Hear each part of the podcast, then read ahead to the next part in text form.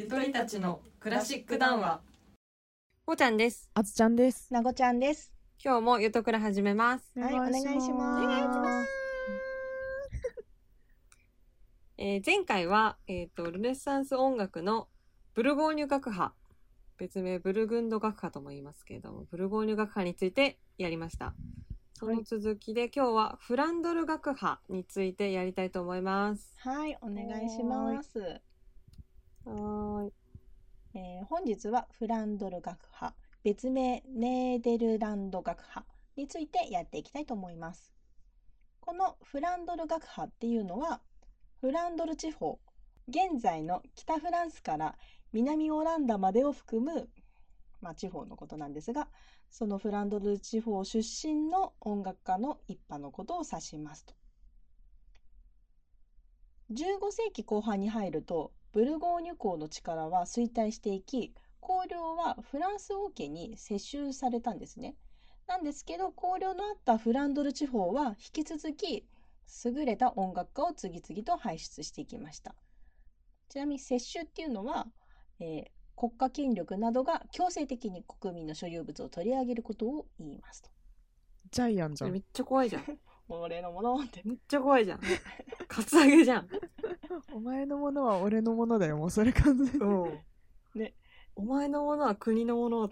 怖っ 怖っでそんなフランドル学派の方々は15世紀中頃から16世紀にかけて活躍しておりますと。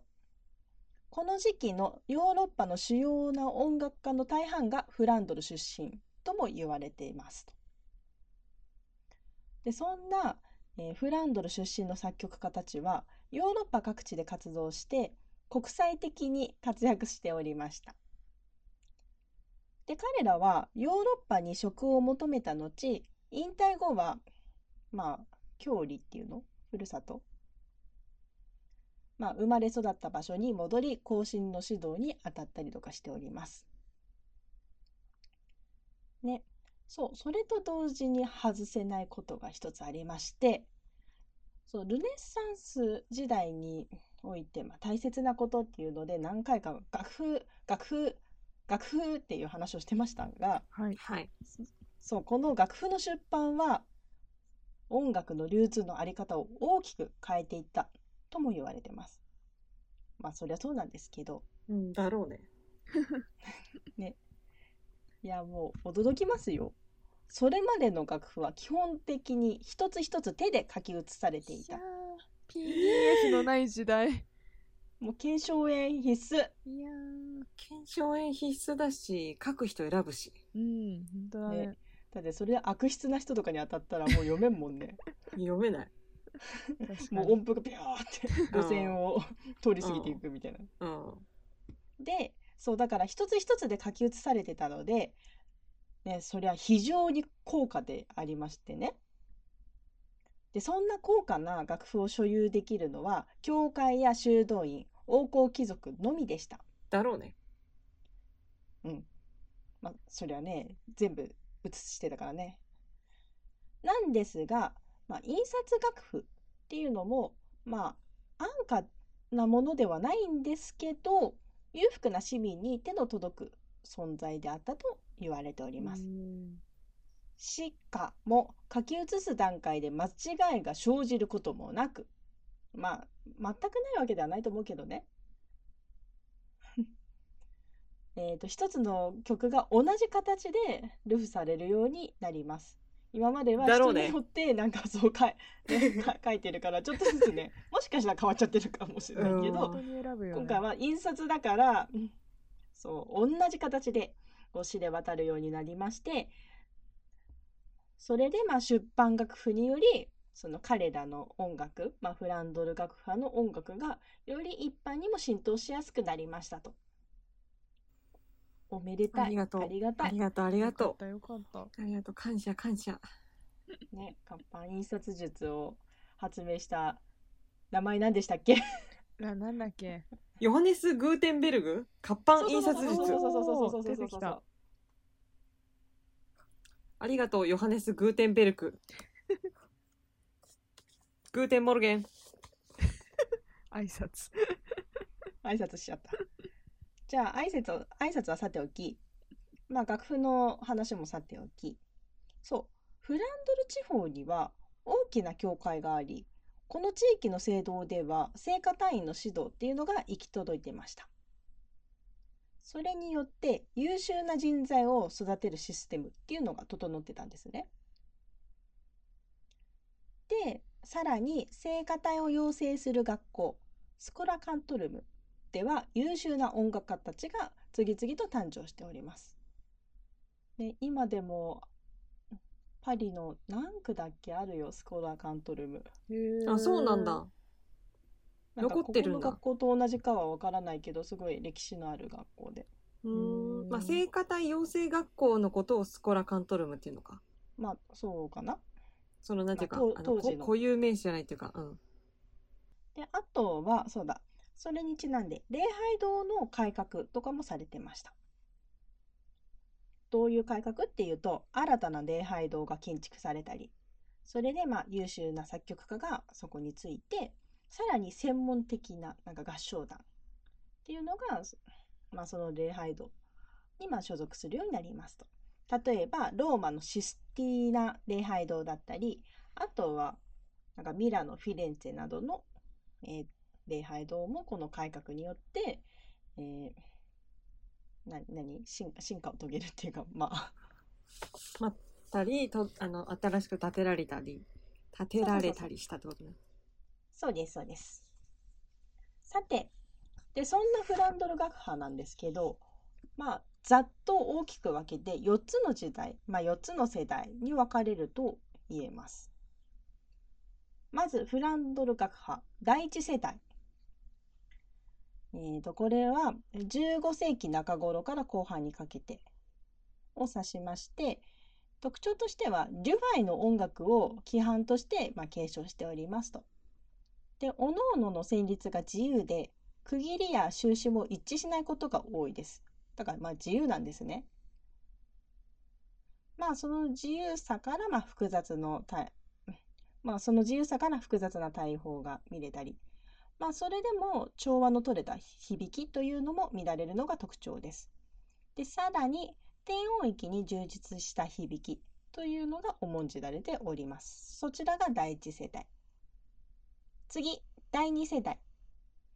15世紀末から16世紀初頭。フランドル学派でもとても大事なことなんですけど、通模法様式の確立がされました。えーそれによって金銭美を特徴とするルネッサンスの音楽様式が完成されたと言われています。この通模法様式だったり、まあ、そのなんかまあ模倣、まあ、そう模倣様式については、まあ後でちょっと軽く触れるんですけど、まあ、それに、まあ、ちちなむ作曲家については、えーまた次回触れたいと思います。はい。では、パパッといきまして、第3世代。こちらは16世紀前半から中頃までを指しまして、なんと、セーブ数が増加します。そう。それによって、5セーブ処方が主流となってきます。5セーブもあったの、へえ。5セーブもあっちゃうの。思ったより多かで、ったそそう。5セーブになることによって、まあ、セーブ感の密度の濃い処方というのが重んじられます。そりゃそうだよね。5セーブだもん、みたいな。で、最後、第4世代。これはもうほぼほぼバロックに近いんですけど、まあ、16世紀後半。フランドル学派以外から、まあ、これからの音楽はこんな感じだぜっていうのを、なんか、こう推進する音楽家が出現します。そのことによってフランドル学派の終焉というものが、まあ、その大体17世紀初頭に見られるようになっていきます。まあ、こんな感じであもう大、あ、ごめん。いや、こんな感じでざっとなんか、えっ、と、4世代に分かれるよって締めたかっただけです。いや、第4世代はだからもうなんか、第4世代っていうよりも新世代なんだなと思ってう。んそうだね、そうだね。うん。そうです。さて、では最後に、フランドル学派の音楽的特徴について。まず、このフランドル学派、まあ、初期。えー15世紀中頃はカントゥス・フィルムスに基づく作曲がされてました。カントゥス・フィルムスって何よっていう話なんですけど、なんか呪文みたいだよね。うん。噛みそう。で、カントゥスフィルムス。カントゥスフィルムス。ちょっとハリーポッター風に。カントゥスフィルムス。杖を差し出して言いたいね。うんで、それそれに基づいて作曲するんですけど、このカントゥス・フィルムスっていうのは大法的な作曲の基礎となる旋律のことをさ指しまして、まあ、あらかじめ与えられていますね。ですね。どういうことを言うかというと、まあ、低旋律をもとに対旋律が作曲されるっていう、まあ、ものですと。だからまあその何まあ、カントスフィルムスって、まあ、いわゆるその基礎となる旋律だからそこから基づいて作曲されてったよっていうのが、まあ、初期の頃ですと。で次になんか均質なテクスチャーの確率ということ、えー、セーブ間の均整が取れた様式っていうのが重んじられるようになります。それによって15世紀中頃4セーブ処方が確立します。テローヌに加えて再化成部を追加しました。それによって、まあ先ほど出てきたなんかそのカントゥス、まあ旋律。で、その次、その下、アルトゥス、テノール、バッスス。まあこのバッススっていうのが追加されたものです。この、えー、4セーブ処方っていうのが確立されたのもこのフランドル学派の時です。で、あと、最後音楽的な特徴。模倣技法が発展します。先ほども出てきました。通模倣。えー通模倣っていうのは各成部が対等の関係で模倣を行うことを指します、まあ、通模倣様式とも呼ばれるんですね。それによってカノンが発達します。そう。どのように発達するの？もうカノンが拡大したり縮小したりなんか反抗形になったり逆抗形になったり二重可能になったり。まあいろいろなその変化が、えー起こりますで、まあ、その、えーそのことによって、まあ、模倣技法っていうのが発展するのもこの時代ですと。さて、えーと本日ちょっと短いかもしれないんですけどフランドル学派、まあ、のな要約部分はここまでです。次回はフランドル学派を代表する作曲家について例えばオケゲムやジョスカンテプレうわーなんか聞いたことあるわ。もうなんかひこれはなんかすごい覚えやすいよね、うんジョスカンテプレジョスカンテプレ。なのに触れていきたいと思いますまあその結構フランドル学派を代表する作曲家が多いから、まあ、1回でまとめられたらまとめようとは思ってるんだけど無理そうだったらちょっと2回ぐらいかかるかもしれないですわかりました。はい。でまあそれが終わったらちょっと宗教改革とかなんかマルティン・ルターについても触れていきたいなとは思いつつ、まあゆったり待っててくださいはい、はい。ゆったり行きましょ ゆとくらですから。う。はい、ゆとくらですからね。じゃあそんな感じでまた来週お会いしましょう。はーい。はーいさようなら。さようならさようなら